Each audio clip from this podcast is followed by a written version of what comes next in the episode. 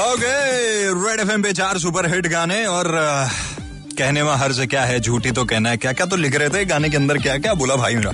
आठ तेरह नौ सेकंड समय, रेड एफ़ पे यूटन मारते हुए चार सुपर हिट गाने आपको सुनाए। मेरा नाम काव्य है। एम श्योर चार सुपर हिट गानों के उस पार से लेके इस पार तक का सफ़र आपने तय किया है किया है मेरे साथ? Okay thank you tune in करने के लिए। अच्छा ये रोहित यादव क्या बोला मेरे को? आई लाइक यू टर्न फाड़ देते हो भाईजान best of luck carry on right है thank you so much man अच्छा ये एक सवाल बन सकता है, वैसे पब्लिक बकरी का, है ना? कई लोग बोल देते हैं, फाड़ दिया।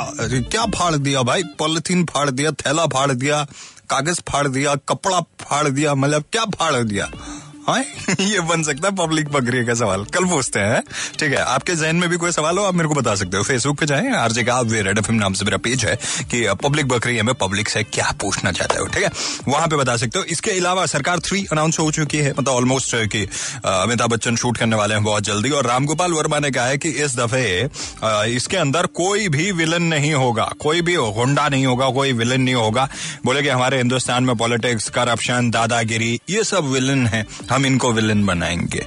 सर आपको पता है आधी इंडस्ट्री आपको विलन मानती है राम गोपाल वर्मा को। यस रेड एफएम पे चुपचाप एक गाना आ रहा है सर सुनो। बोलना माही बोलना। बोलना अरिजीत सिंह की आवाज़ में बस थोड़ी सी देर में चिपक के बजाते रहो उसके बाद झंपक आइटम